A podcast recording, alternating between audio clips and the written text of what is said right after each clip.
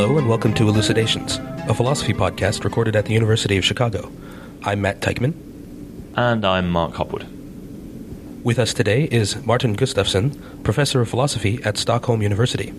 He is here to talk with us about philosophical pictures. Martin Gustafsson, welcome. Thank you. Wittgenstein famously opens his book, The Philosophical Investigations, with a long quotation from the philosopher Augustine about what language is and how we come to learn it. What's the idea, roughly, that's broached in that passage? Well, it's actually like a common sense description of what he thought happened when he learned language. It's not clear that this is a passage where Augustine is doing philosophy at all. And that's one thing that is puzzling about it, that Wittgenstein uses this seemingly everyday description as a starting point for a deep philosophical criticism of certain views of language. So Wittgenstein thinks there is a picture in Augustine's description, but the picture is very, very simple, very primitive. It is simply that the words in language name objects, sentences are combinations of such names. Then Wittgenstein goes on to say that in this picture of language, we find the roots of a certain idea. And the idea is that every word has a meaning. This meaning is correlated with the word. It is the object for which the word stands. And already there, I think, uh, we have something like philosophy going on. But in the very first description of the picture, this very bare description, it's not clear that this is philosophy either, that the words in language name objects, sentences are combinations of such names. It may be a useful starting point for thinking about language. It's not clear that... But it's not clear that it's really a philosophical thesis or anything. So there's a standard way of reading the opening of the Investigations where readers of Wittgenstein will refer to the Augustinian picture of language that is broached right at the beginning. And this then becomes the object of criticism in the rest of the book. So the book begins with this picture of language that we're supposed to find fairly intuitive, it's supposed to be appealing to us, but then Wittgenstein is going to go on to present all kinds of arguments to show why it's mistaken. And by the end of the book, we'll have realised we have to let go of it. Now, you've raised some worries about this standard way of reading the opening of the book, so maybe you could tell us about those. Yeah. I think those kind of standard readings makes the so-called Augustinian picture of language much too rich, much too elaborate, right? So let me give you an example, a list of things that people have said are parts of this picture. So words are names, sentences are combinations of names, every significant word has a meaning. Meaning correlated with a word is the object for which the word stands. There is primary concern with nouns, and property words are secondary. The human subject is an interface between its own private essence and the world. The private essence has internal articulations that cannot yet be expressed, thus making it somehow already communicatively human. Ostension is fundamental in establishing the connection between word and object, and so on and so forth.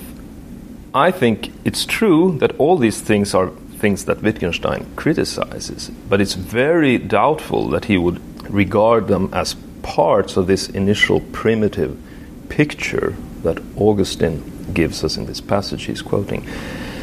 And if you start talking about the Augustinian picture of language in these terms, it also becomes very problematic to say that the historical Augustine actually would have subscribed to such a picture. In fact, if you consider the wider context of the passage from the Confessions, you know, Augustine's Confessions, it's clear already from that that some of these points are things that Augustine himself has problems with. And if you consider his more sophisticated philosophical writings, it's very clear that Augustine is problematizing some of these things, is struggling with these ideas, and uh, is not at all, you know, unequivocally subscribing to these ideas. So we have a pretty intuitive conception of what language is. You know, language is sentences we say, and the sentences we say are made up of words, and the individual words in the sentences stand for things. So the word Matt stands for me, and the word cow stands for a cow, maybe, I don't know, or maybe we could dispute that. And Wittgenstein accepts this as a, a valuable starting point, but perhaps he's worried about generalizing it too far, or making it into a detailed theory about how all of language is. Because after all, there are some uh, words in our sentences that, well, it's hard to figure out what exactly they stand for. What does the word and stand for? What does the word if stand for? What does the word therefore stand for? And it seems like what you're saying is that Augustine was similarly worried about what might happen if we overgeneralize from this pretty intuitive and workable picture of how language works? Yeah, there are several things to note about what you just said. First of all, you're right, it's very important for Wittgenstein that this is not just Augustine's picture. It's a picture that's attractive and has been attractive for centuries to, you know, people who think about language. And it's also a kind of picture that, for example, when you're teaching introductory courses in the philosophy of language, you often find yourself drawing these very simple pictures on the blackboard. You write, you know, you write the word language and draw a circle around it. You, You write the word world around it and draw a circle around it, and then you perhaps draw some arrows between the two circles as an illustration of, you know, this is a relation between language and reality. We're going to think about how that looks. And at that level, at that level, a very primitive picture, I don't think Wittgenstein really thinks that we have already committed a mistake. I think he would say that that picture in itself can be applied in good ways and in bad ways, so to speak. So pictures for Wittgenstein is something that is at work at a very primitive level, and you can't really say that a picture is right or wrong, correct or incorrect. At one point in his remarks on the foundations of mathematics, he says, we don't judge the picture, but we judge by means of the picture. So we don't investigate the picture, we use it to investigate something else. So a picture is like, perhaps something like a, a very simple paradigm that can be usefully applied, but can also be harmful if we cut it loose from its useful applications and try to think of it as a proto-theory to be developed into some sophisticated general view about language. In that way, the so-called Augustinian picture can be harmful if it's developed in certain ways. So it sounds like already what we have going on in the investigations is something quite different from what we're used to in philosophical texts. We're inclined to read this as the statement of a view followed by objections to it. And from what you've said already, it's clearly not that that's going on. I wonder if, just to get a clearer sense of what is going on, we could maybe run through one brief example of how this picture gets misapplied. So you've said Wittgenstein doesn't necessarily think anything's gone wrong when Augustine tells his story about how he learns language. So where do things start to go wrong? What's an example of that? I think Matt already made some useful examples here. You, if you generalize the picture, you say every word has a meaning, and this meaning is correlated with the word, and it is the object for which the word stands. Then problems arise about, you know, words like and, it, and even property words like, you know, red.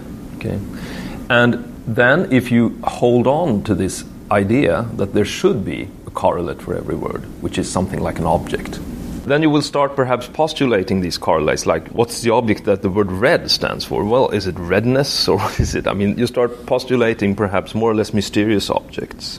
Um, that might be the beginning of something that leads to philosophical confusion, you know.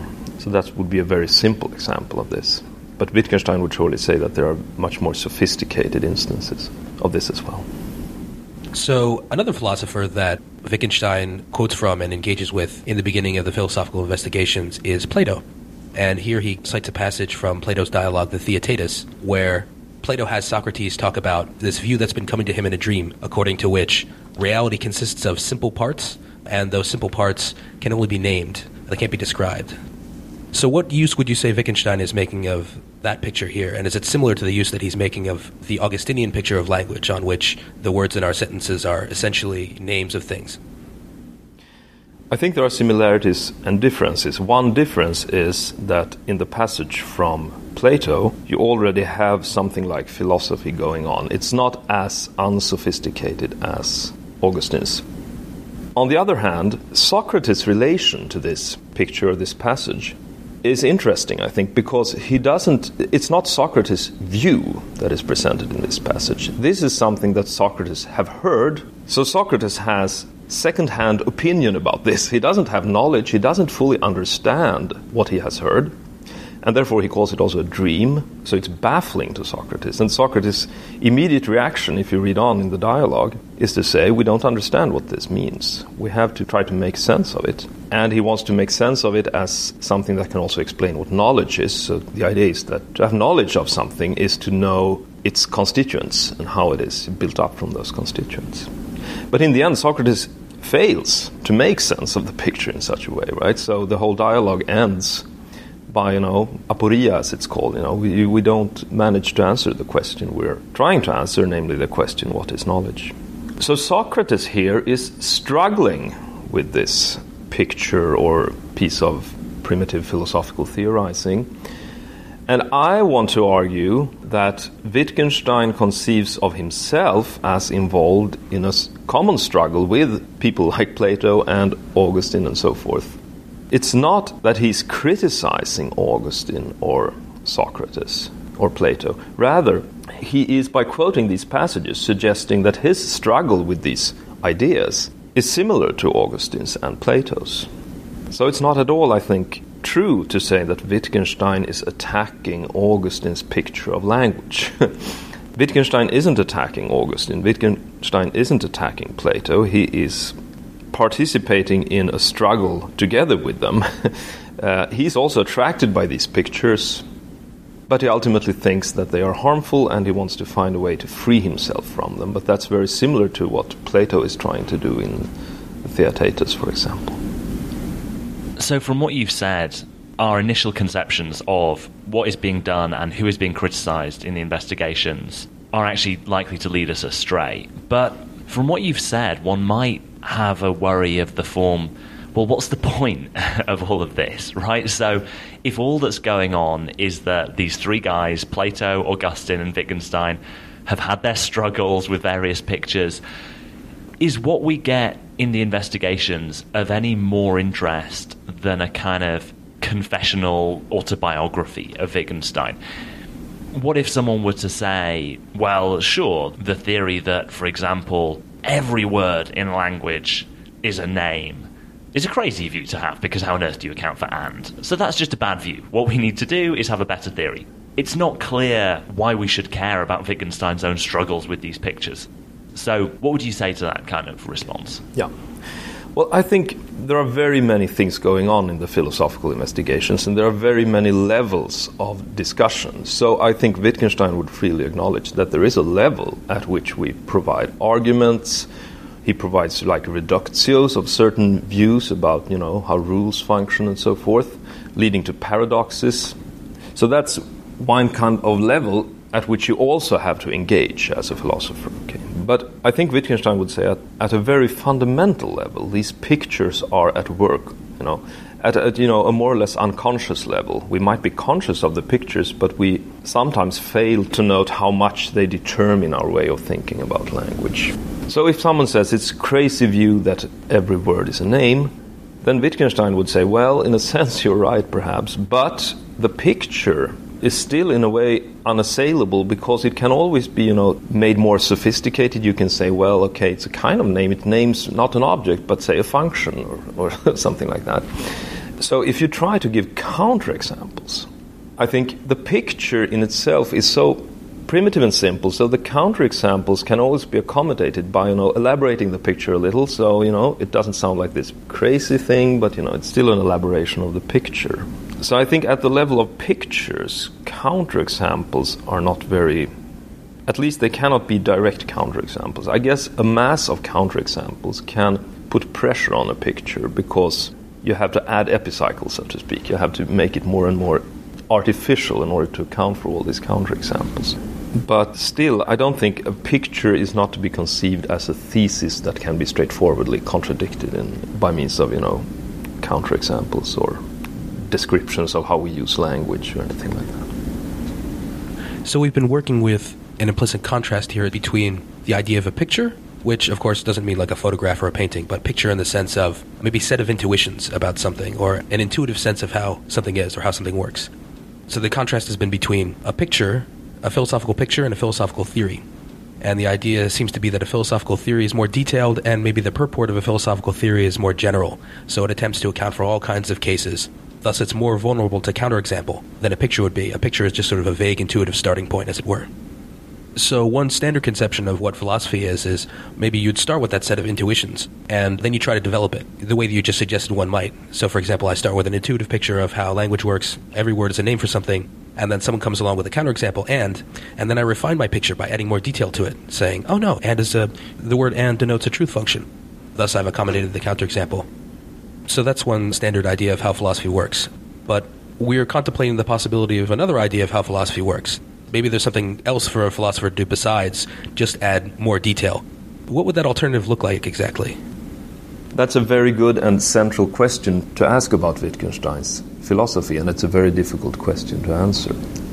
I would want to qualify what you said about the relation between pictures and theories. It's not just that pictures are sketchier or simpler.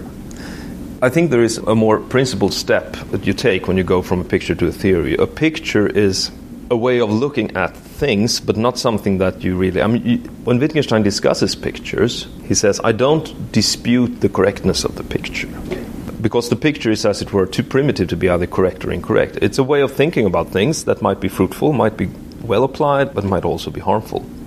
A theory, on the other hand, is, of course, something that can be disputed, right? You can give a counterexample to a theory, I think, if it's a theory with a clear content. So in a, in a sense, pictures are empty, in a certain sense. And that's a really difficult question. I mean, some Wittgenstein commentators think that we should try to do without pictures. Wittgenstein's goal is to get rid of the pictures, right? And just be satisfied with the everyday use of language without any pictures. Other commentators have argued that Wittgenstein wants to replace one picture by another picture. So someone like Gordon Baker, who is a very famous Wittgenstein commentator, in his later writings argues that, you know, the notion of meaning as use, which is something for which Wittgenstein is very famous, is also a picture, no? It's a way of looking at language that Wittgenstein would think of as less harmful than the notion of language as names of objects, right? But then there is a third way of reading Wittgenstein, saying that pictures are inevitable. We'll always have pictures, and there is nothing wrong with pictures themselves. So the picture of language as consisting of names, that picture has a place as long as we don't use it to try to construct philosophical theories about language, right? It might be a way of orienting ourselves in our language without philosophical pretensions. I... I'm really troubled by how, to, how to, uh, by this question. I don't have a clear answer to it. I find problems in all these three kinds of answers. There is clearly in Wittgenstein the idea that at that level of philosophizing, it's not clear that we're actually arguing against anyone, arguing against each other. He talks of, you know, philosophy at that basic level as a matter of, you know, a problem of the will rather than of the intellect or something like that. So we have to simply, we want to develop this Augustinian picture in a way that leads to confusion, you know, but we should resist that. But that's really something that we might be convinced to resist, but not, not really argued in a rational way to resist. All these are extremely difficult things, and it's, this is really what makes Wittgenstein's philosophy so difficult to understand and to uh, relate to, I mean, contemporary philosophical debates. What would Wittgenstein say about that? I mean, that's a difficult question. So you might object to what we're calling the Augustinian picture on the grounds that, oh, it's not the case that every word is a name of something. You know, maybe I think that every word is a predicate or something, you know, instead of a name. So on, on one idea of uh, what it is to engage in philosophical debate, where your interlocutor went wrong is that they gave the wrong theory, and I have a better theory. Whereas on Wittgenstein's conception of, you know, what philosophy is about or can be about, the thing to do isn't necessarily to call the other person out on having the wrong theory, but to make them aware of how their intuitions might be, as it were, bewitching them. It's very tricky to see when does a picture become philosophically contentious. Consider some other pictures. The picture of thinking as a process that goes on inside one's head. That's a picture Wittgenstein mentions. Or the picture of infinity as something very large. And he, he says both these pictures are harmful and misleading, at least potentially. In the infinity case, I would say that already there, if you think of infinity as something very large, there seems to be some kind of philosophizing going on, even if a seven-year-old child can think of infinity in that way. It's almost irresistible to think of infinity in that way. Is it already something to be criticized philosophically? Or one way of understanding Wittgenstein would be to say, as long as we're not troubled about thinking of infinity in this way, as long as, you know, it's, it might even be fruitful if we're developing some mathematical theory or something, so as long as we don't feel troubled about it, it's really okay. And as long as we don't feel troubled about thinking as something that goes on in, in one's head, that's fine too. I mean, maybe we even use that picture to develop some very interesting, you know, theory of cognitive science or something. I don't know. I don't know to what. When would Wittgenstein be critical of it? Is it only when we really run into confusion and contradiction and really feel troubled about it? Well, maybe. So one suggestion that's been made about Wittgenstein by the French philosopher Pierre Hadot is that you can situate Wittgenstein in a very ancient tradition of doing philosophy. In fact, that would include Plato, but also philosophers prior to Plato, where philosophy was thought of in terms of spiritual exercises. So the goal of philosophical argumentation is never to build up a systematic theory that then we stick with. It's precisely to remove confusions, remove harmful ways of thinking, and to ascend to some kind of better state of being. One word that gets used is the word ataraxia, the idea of a kind of tranquility. Does that seem a fruitful comparison to you, the idea that it's an idea that might seem comical to many contemporary philosophers, but perhaps it's the closest we can get, that for Wittgenstein, philosophy really is a kind of spiritual exercise. We're trying to work on ourselves. Does that seem right? I think that's right. It all depends on how exactly you spell out the notion of spiritual exercise, because you shouldn't describe Wittgenstein as someone who never argues, who never, you know, has good counterexamples and so forth. There is this argumentative level too, I think, in Wittgenstein's philosophy. But I think at bottom it's right that he does not want to construct theories. He wants to reach a state of tranquility, rather. The question is whether he thinks that's really doable. Can you really reach such a state, or will it only be, you know, a sort of temporal? Maybe you can have tranquility at certain moments, but then philosophical troubles will start bothering you again. But sure, I I think there is something right about that. There is also an interesting connect. I mean, I think in Plato's dialogue, Plato is constantly working with pictures. Pictures are compared, and the Theaetetus is full of pictures. You know, the aviary, the wax block, and there are very, these very famous pictures of the human mind, for example. And I think that's clearly an affinity with Wittgenstein too. Martin Gustafsson, thank you very much for joining us. Thanks for having me. To listen to future episodes of Elucidations, you may consult our website at philosophy dot u chicago dot e d u slash podcasts.